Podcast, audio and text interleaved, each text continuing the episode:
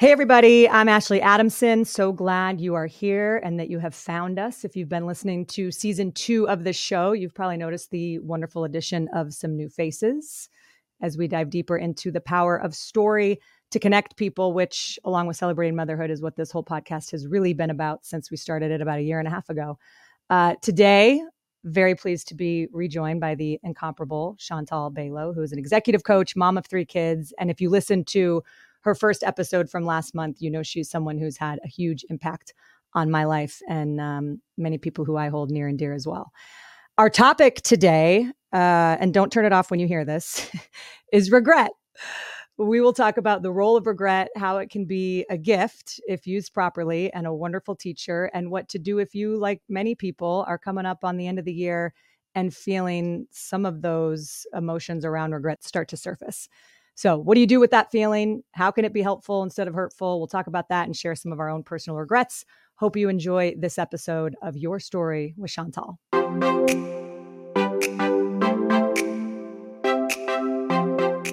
Chantal, great to be with you as always and see your beautiful face. And I always like to just sort of set the scene. So Christmas right around the corner, a lot going on. How are you today coming into this? How you doing?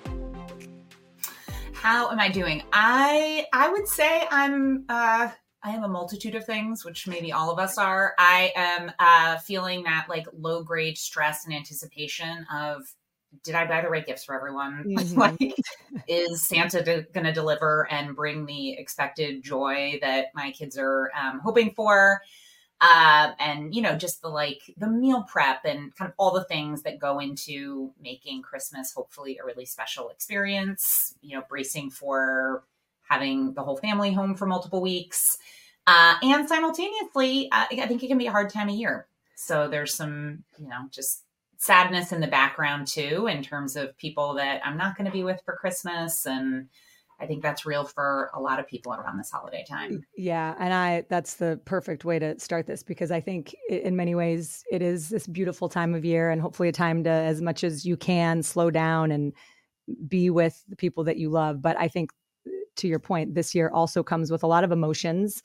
It can be a really hard time of the year for people. And it's like, I don't know, it's almost like this giant soup of nostalgia, holiday stress, you know, yes, sadness and loss, especially for people who have lost loved ones during the year. It's the first holiday without them. And there's a lot that surfaces at the end of a calendar year. And you notice that one of the recurring things that you hear pop up with some of your clients, you were telling me, is this feeling of regret. So let's just start right there and dive into it. Like, tell me more about that. What do you hear about regret from people this time of year? Yeah. And maybe I'll start with a particular client that named this most explicitly, because I think sometimes we don't necessarily use the word regret, but it's, you know, sort of swimming around a topic. Yeah. But I have a particular client who is interested in making a shift to work on his own, right? And has worked for a firm for a number of years. And I think he anticipated that when he was ready to make that leap and jump, he'd make the leap and jump, versus realizing that he hasn't actually built up the network or the relationships or the infrastructure in order to make that leap in a way that he feels like he could be most successful. And so how the regret is showing up for him is kind of kicking himself in some ways for being naive or not thinking ahead and not prepping and planning and sort of just trusting that when he was ready, it would work out. Yeah. And there's real regret, I think, in terms of what he didn't plan and anticipate and manage. Yeah. I mean, I think that's really real and I can identify with that a lot. So how do you, when the regret starts to show up, and you say some people, maybe this client in particular can name it, but a lot of us probably don't. Yeah. So when you think about, you know, regret and noticing it more maybe at the end of the year than others, because you kind of have a time to reflect back on what you have done. What do you notice about the way people deal with it? Yeah. Well, I mean, I think the biggest noticing is that people don't. Yeah. I mean, even what we were just talking about, right? You have something like Christmas for people who don't celebrate Christmas and focus on New Year's or other kind of themes around and holidays around the end of the year. we as a, you know, I don't know if it's a human species or just the Western world, but we have a real tendency to just lean into like, but isn't it joyful? And aren't we having fun? And isn't it great to be together?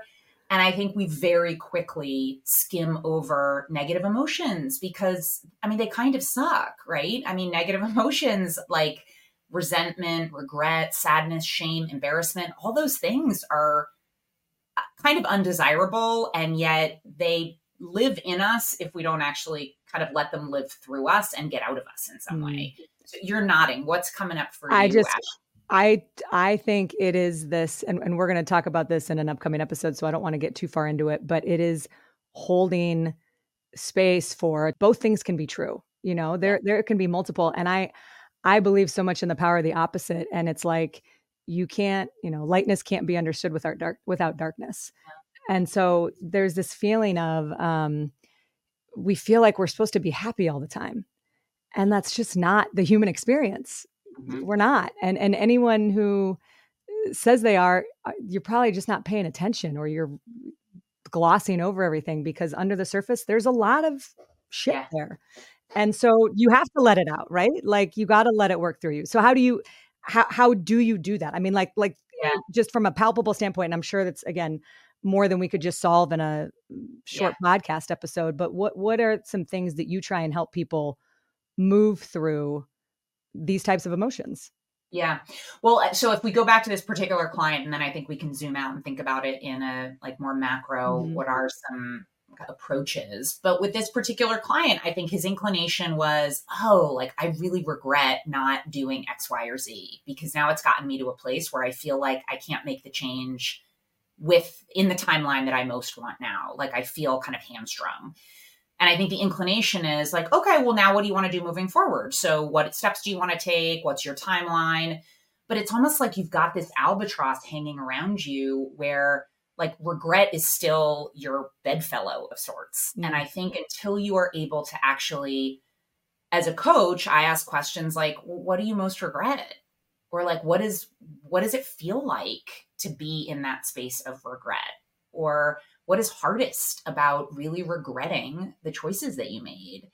And I think unless we give it some space and room to breathe, it just kind of keeps dragging us down, but we just like power through and convince ourselves that it doesn't matter.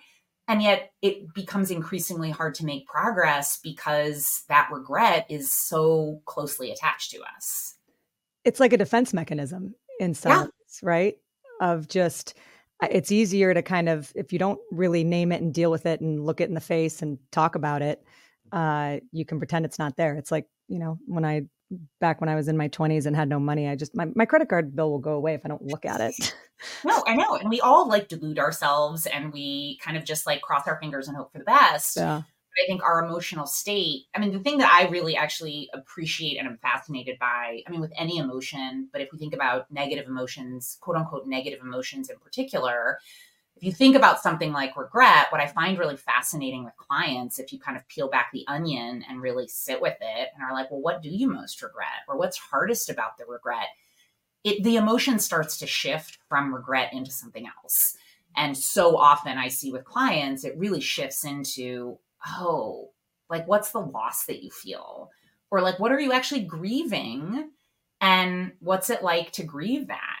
And if you can actually allow the emotion to shift from regret into loss or grief, into sadness, and then you can kind of access like, okay, wait, maybe now I can move into possibility. Yeah. Maybe now I can actually move into creative thinking.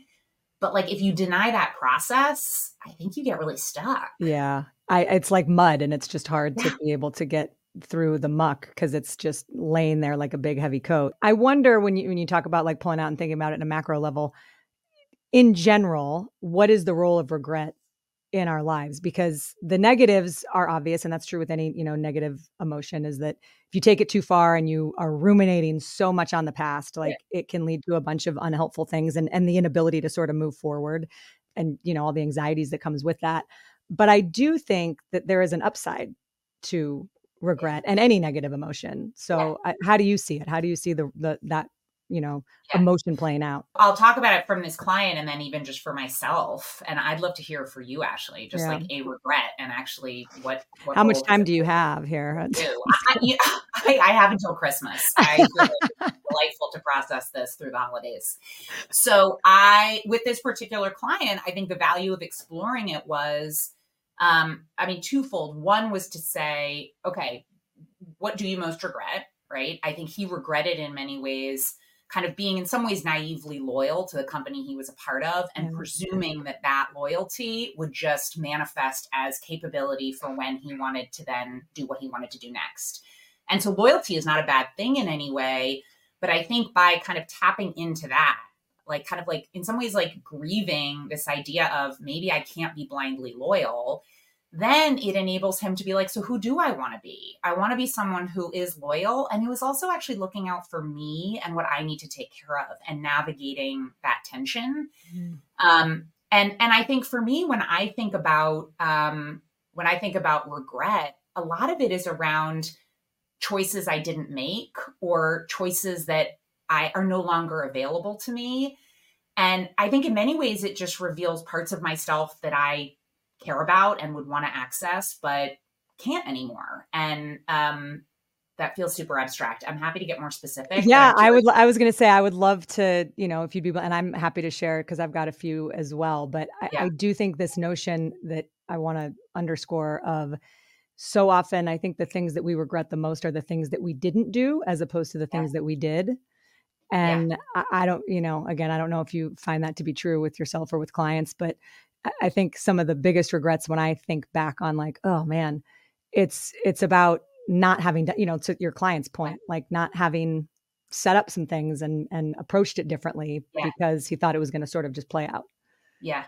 Yeah. And I think it can almost be both. Like when I think about some clients, I think another form of regret that I hear is, I did do a lot. I put my head down. Like, I work with a number of founders, co-founders, entrepreneurs, and, sometimes they lift their head up and they're like, I forgot to have a family. Like, I was working so much. And so it's like, because I was so focused and because I so knew what I wanted to accomplish and the impact I wanted to have on the world, I like didn't tend to this other part of my life.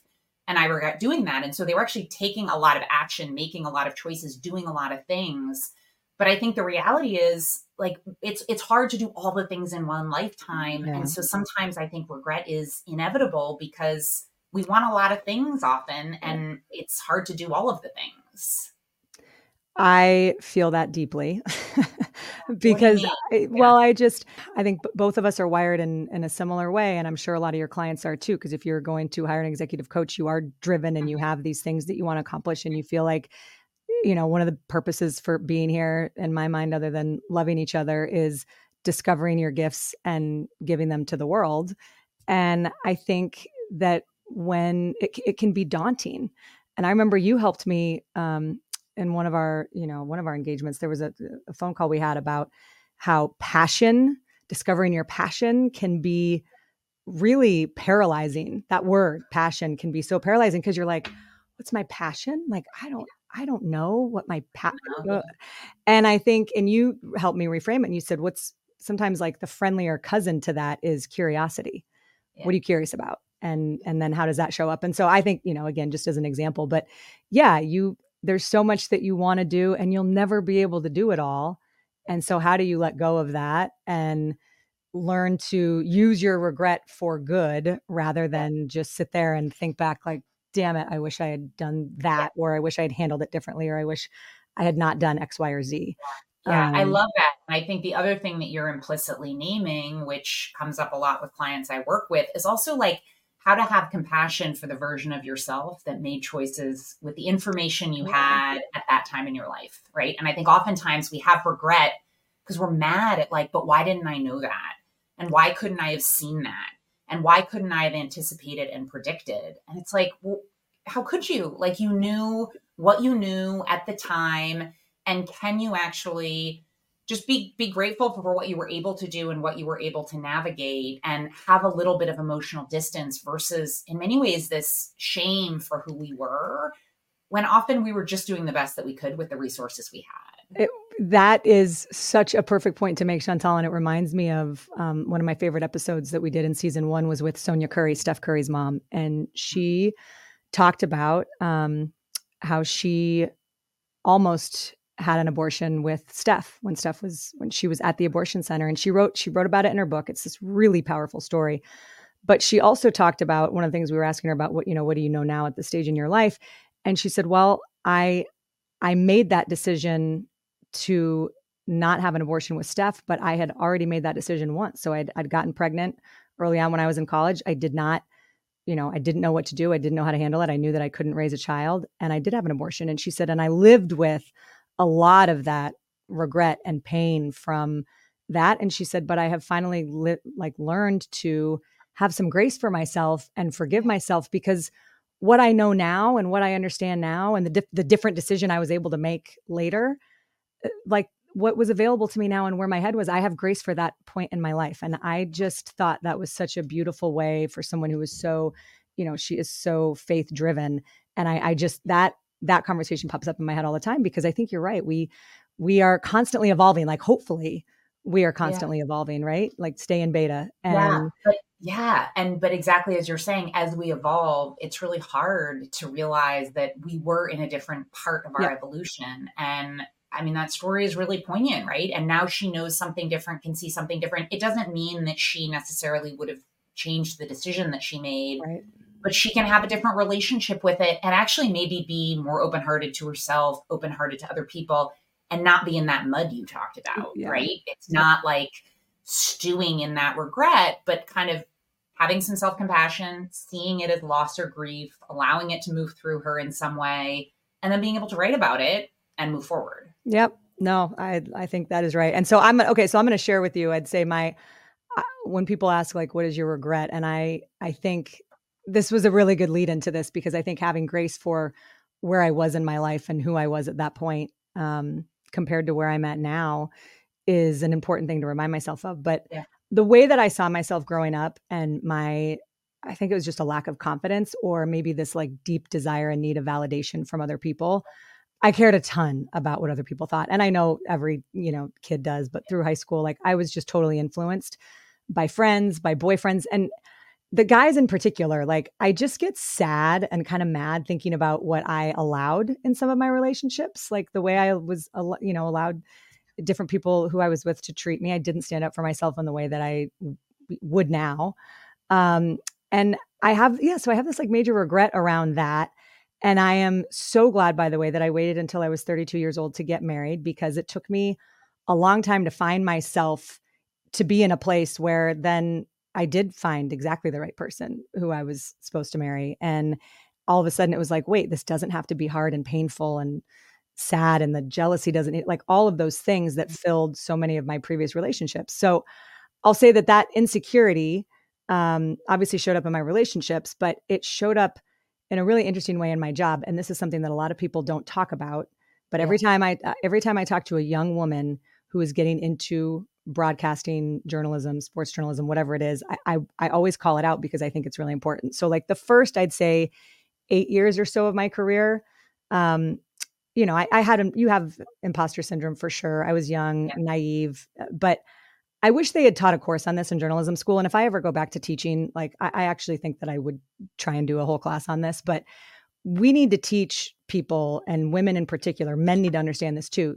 that, like, how a young female reporter can manage or navigate building relationships and sources with older men, because especially in sports, that's what you're doing.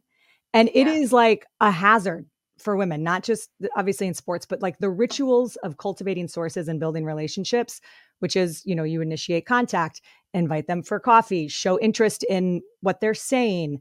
It like mimic the rituals of courtship. Dating. Yes. And I read this article that, again, I've sent it to so many people because it just names it so specifically about this. And it was about a political reporter who was saying, like, just how hard it is to understand how to, like, okay, people are going to blur the lines between the professional and the personal if they want to.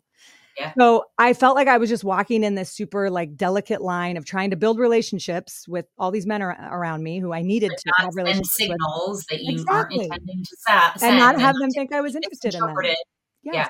And then you have something happen like the very first station that I worked for when I was in grad school, the GM invited me out to dinner to talk about my future. And he said, I watched your tape, like, let's go to dinner.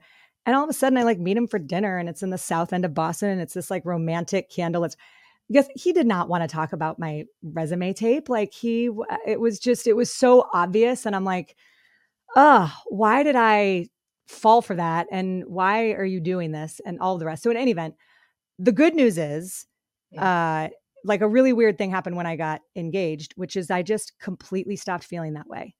Like all of a sudden I just dropped it like a bag of bricks, and I didn't have to worry about, I think it was mostly because like, I didn't have to worry about people misinterpreting me because I'm married, I'm engaged, I have a ring on my finger. My intentions should be clear. So the answer here to young women listening to this is not go get married. Like that's not what I'm saying. But I think for me, I wish I hadn't waited until there was a ring on my finger to feel the confidence that I did once I was in that place where I felt like, okay, I'm not just some young girl. Like how was that observable? I think it was just, it was like, I'm not worried about when I get the SID, the sports information director's phone number, and I'm texting him something, I'm not worried about him misinterpreting it.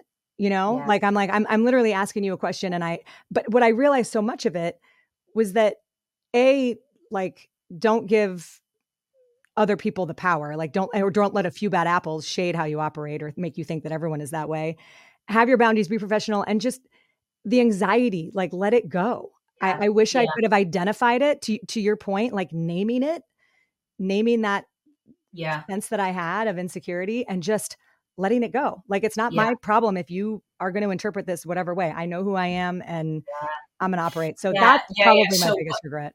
And so the biggest regret is that I couldn't, maybe it's just, I think it's all tied into the confidence of knowing who I am. And I feel like I was saying this to somebody the other day, a girlfriend of mine is getting ready to turn 40, and I turned 40 last year. And I told her, I said, I've never, like every single year, and 40 was kind of even a new, bigger horizon that I felt this, like I feel better every single birthday. And I know there will be a point that that's not the case, right? Like it starts, the hill starts to go back down, but I'm like, I am more secure. I care less about the wrong things. I'm more confident. I really, truly feel like I've started to understand and know myself and what I'm, trying to do and the path. And I think aging, there's this total fear about it, especially I think with women. And to me, I'm like, man, every year gets better because I have more clarity and I don't worry about what other people think. And I'm not caught up in trying to impress, whatever it may be. So I'm by far not perfect on that stretch, but I think compared to where I was early on, do you ever have those flashbacks where you think about like a moment or an interaction and you're like, God, why did I think that was okay? Or why did I not stand up for myself? Totally, totally. And the other thing that you're getting to, which I think is like, just, reminds me of like all the nuance within regret, right? Because as I listen to you, Ashley, first of all, I have a lot of, which it sounds like you do now too, just like compassion for that younger version of you who was doing the best she could in, let's be honest, kind of like an effed up system. Yeah. Right. The system, which was kind of designed in many ways to trap you. And you were the one that had to be vigilant, on high alert, making sure that your cues weren't misrepresented. So it's like, the kind of industry compounded by the society that we're in with gender roles and all the things at play. And so I think the other thing with regret is like, what is mine to regret? And actually, what is not? Like, what is the system? And I can't be held responsible. And I'm not going to allow this to, kind of contribute to my sense of shame or erode my sense of self because would have, could have, should have. Like, the system wasn't designed for me to really succeed in this arena. And so can I get some distance from it in that way? And again, just frame it differently so that I can move forward versus beating myself up for all the things I should have done differently. Yeah, I think that is poignant. I appreciate you pointing that out. And I also should say, I should have led with this. You helped me. I don't even know if you remember, but you helped me clarify a lot of this. I was giving a talk several years ago, and I think this was one of our last, speaking or one of our last coaching sessions that we did. And I said, I'm giving this talk, and I don't really know, I've got a lot of things to say, but I don't know what matters. And I wanted to get into this because it was women in sports was kind of the theme. And you helped me walk through this. We had a coaching session. I said, I want to say this and I don't know how to say it or even if it's helpful. And you really validated that it does matter. And this is how you can frame it. And let's talk through it. And so when I was looking back at my notes from that talk, I was like, oh man, Chantal was the one who helped me realize how important this is. And so many young women have said, thank you for just naming it. Like, thanks for calling it out because it's sort of there, but nobody's talking about it. The other thing, back to negative emotions, right? It's like, the holidays are great. Everything's awesome. And yet if we don't leave room to say, and you know what, I'm struggling because of this loss, or I feel just sad because I cannot be with X person on this holiday season. It can allow for something else, right? It can allow for connection. It can allow for someone else to be seen. It can allow for you to feel less alone.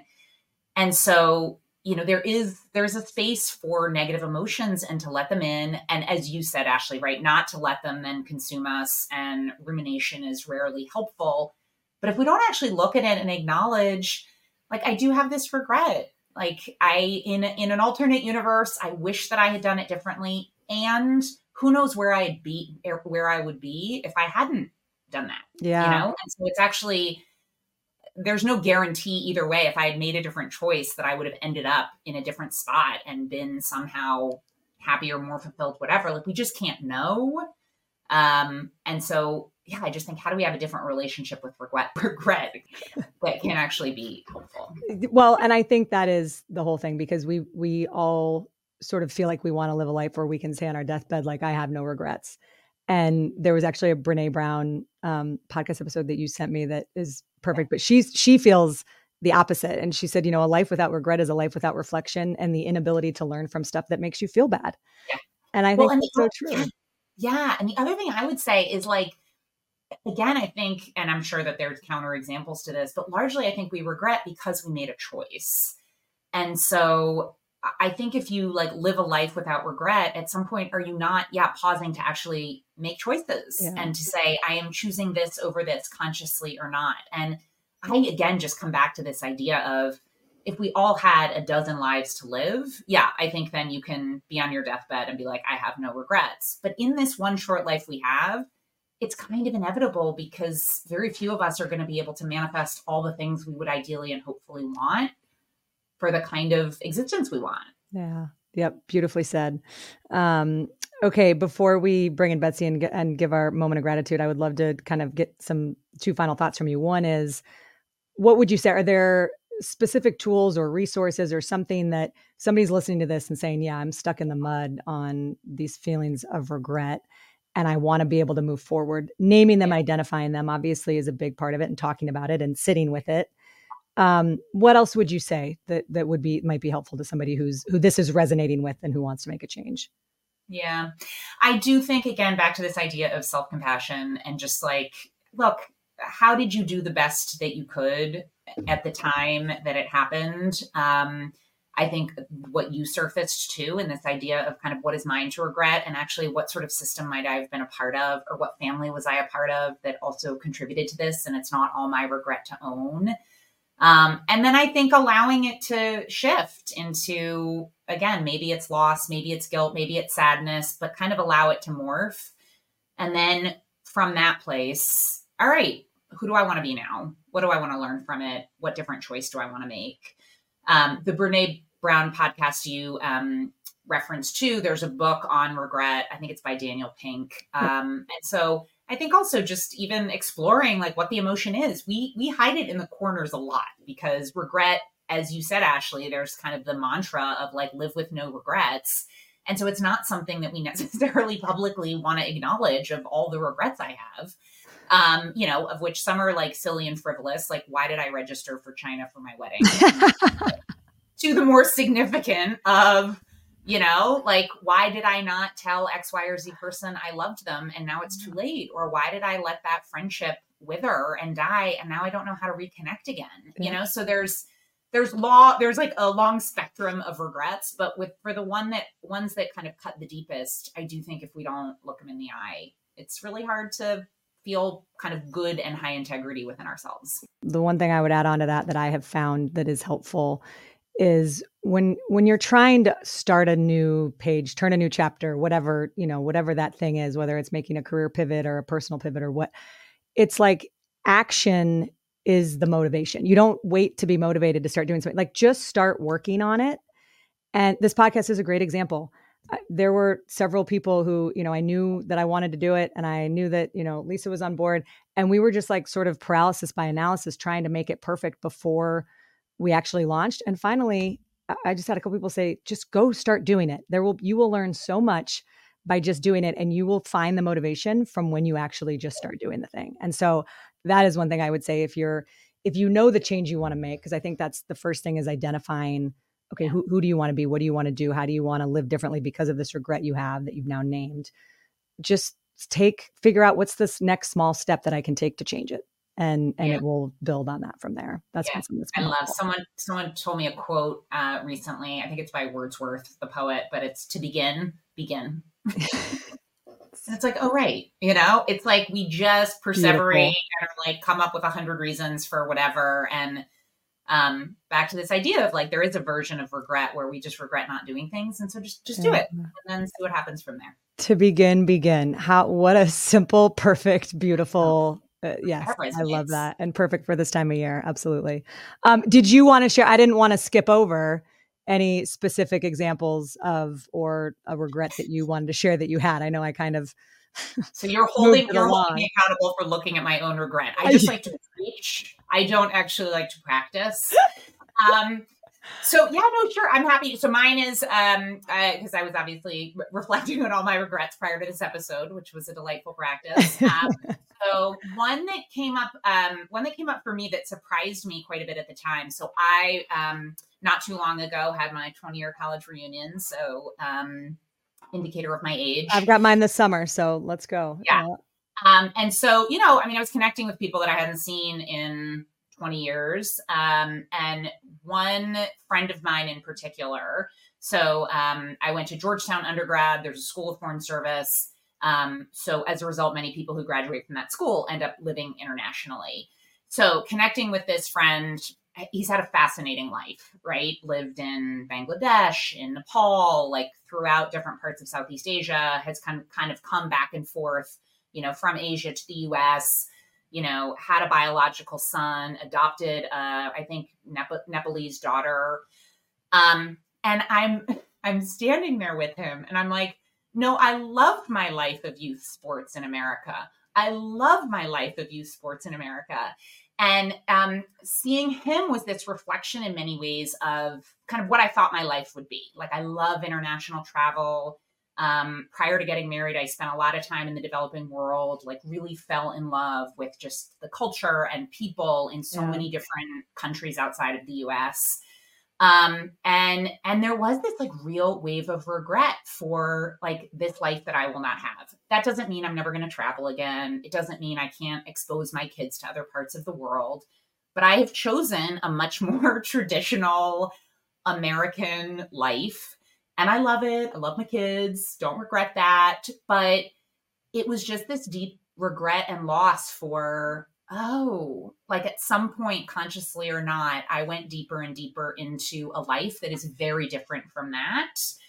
And that version of that life has closed for me. And there's sadness in that. Has it though? Like, truly, is there?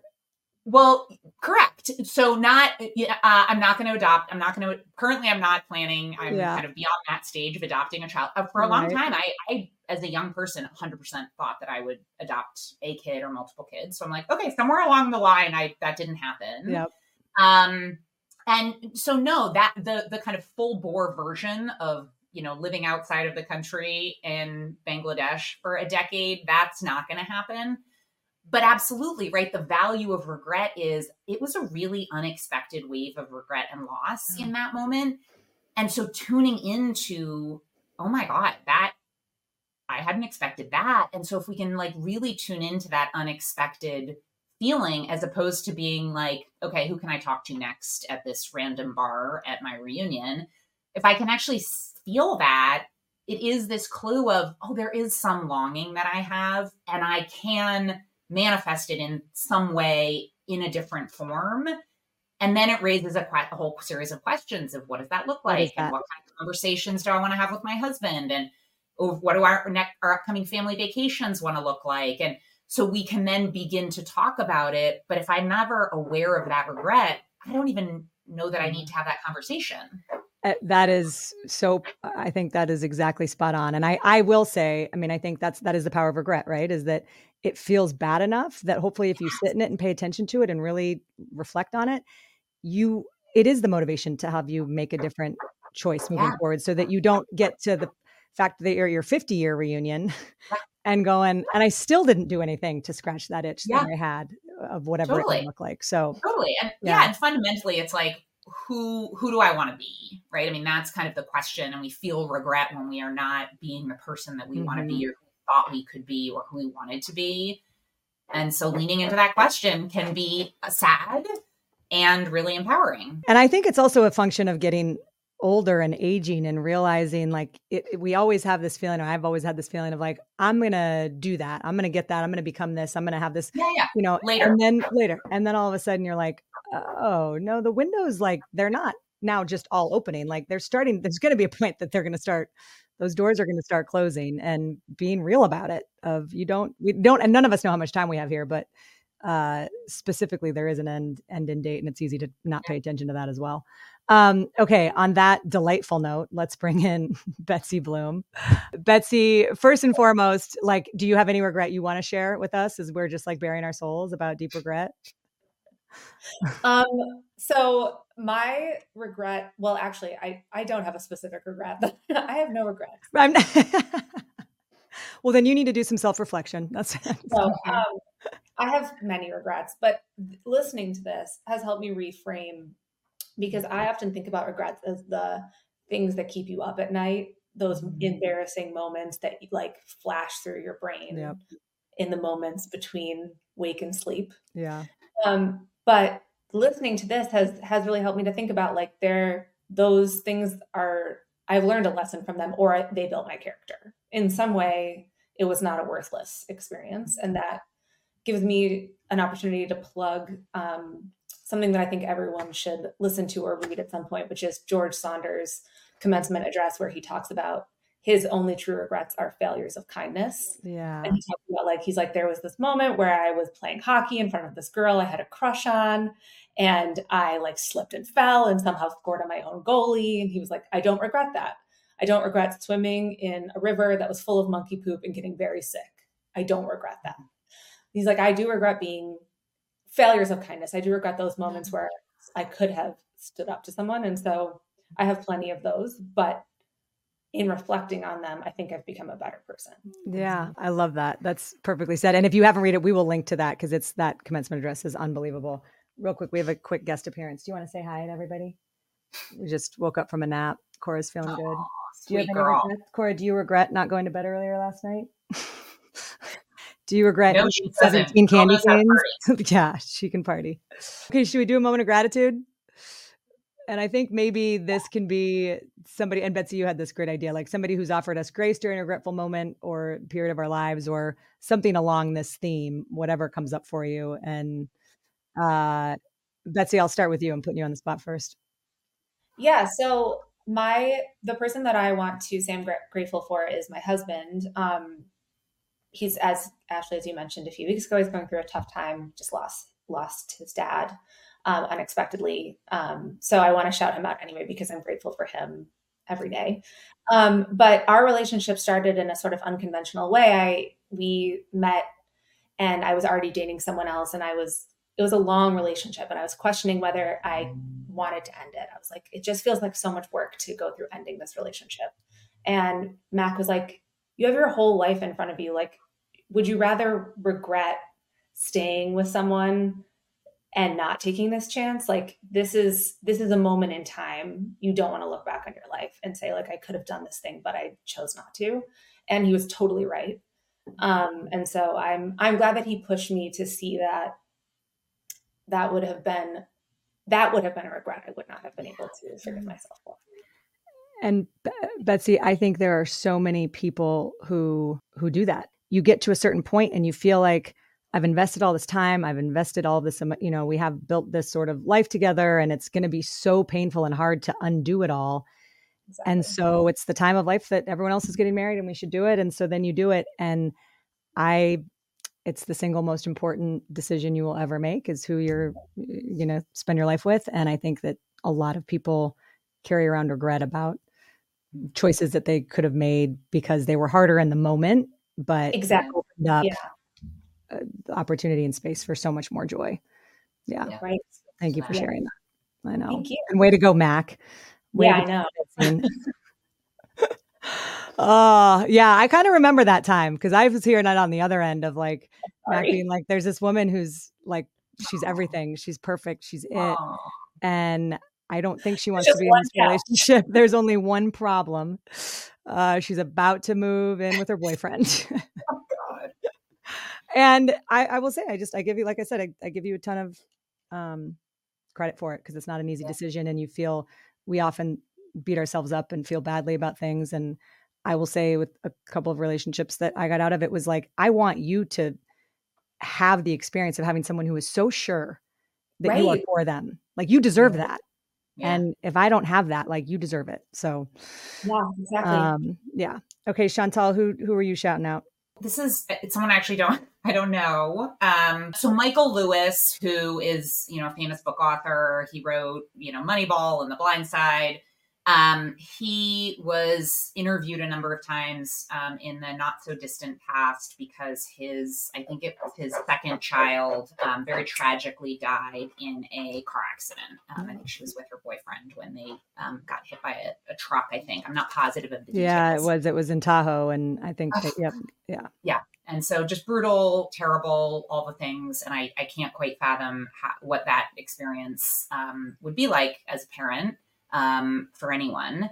And one of the things he said that he kept experiencing after his daughter Dixie's death was so many people kind of reassuring him, like, I'm sure that she, you know, knew how much you loved her. And, you know, I'm sure that there's no need to kind of regret that, you know, things that you didn't say and he just said, like, it didn't land with him because he's like, I have no doubts that Dixie knew how loved she was.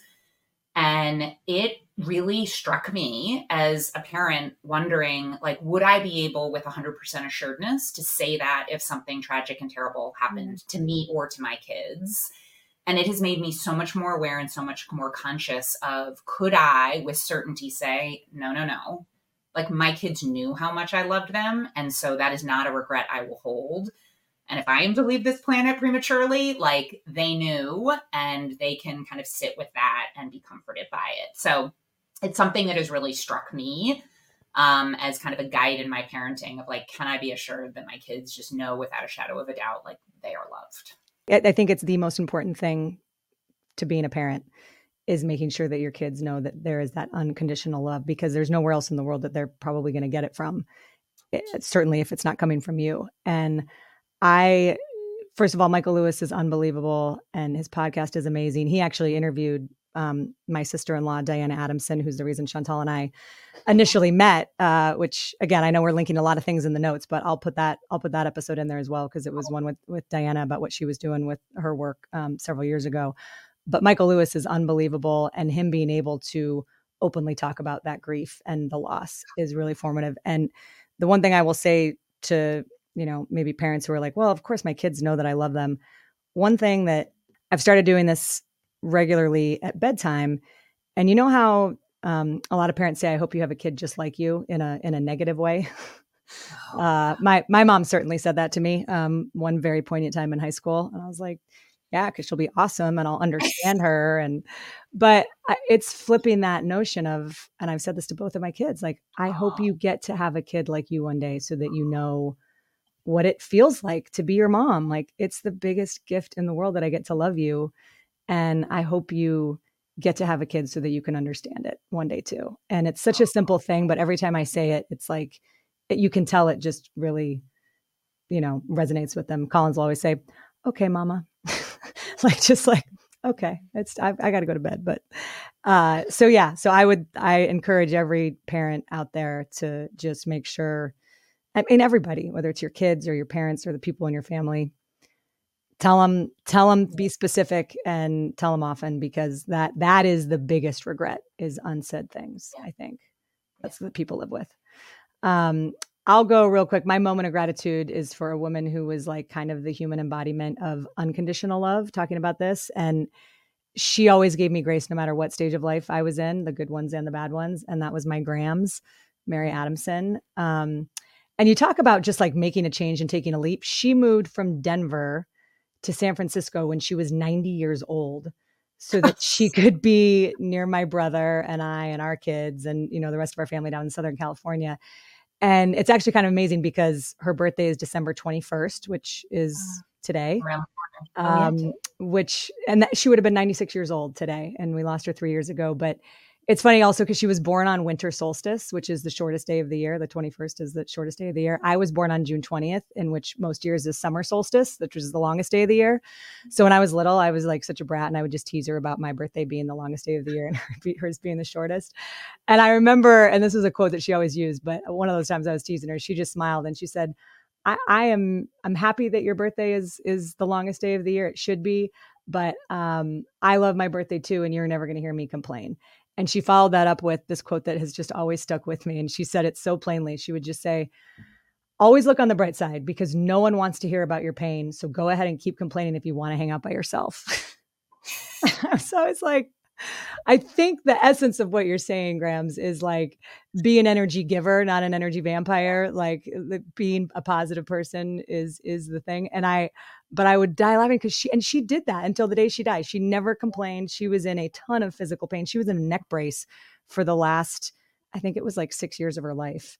And you just never heard one single thing. So shout out to Gigi. I love you and I miss you. And I think about you every time I start to complain about something. I just think, no, I don't want to hang out by myself. I should stop. I should pivot. I love this. I'm so grateful for the two of you. And Happy New Year, Merry Christmas, all of that. We'll be back in 2024 with a Your Mom mailbag episode with Lisa McCaffrey, which is terrific. You don't want to miss that. But the last thing I'll say is just enjoy those precious moments, you guys, with your loved ones while you can. And I hope that you both have a terrific new year. Thank you. And to you. All right. Thanks, everybody, for listening. We'll see you next time.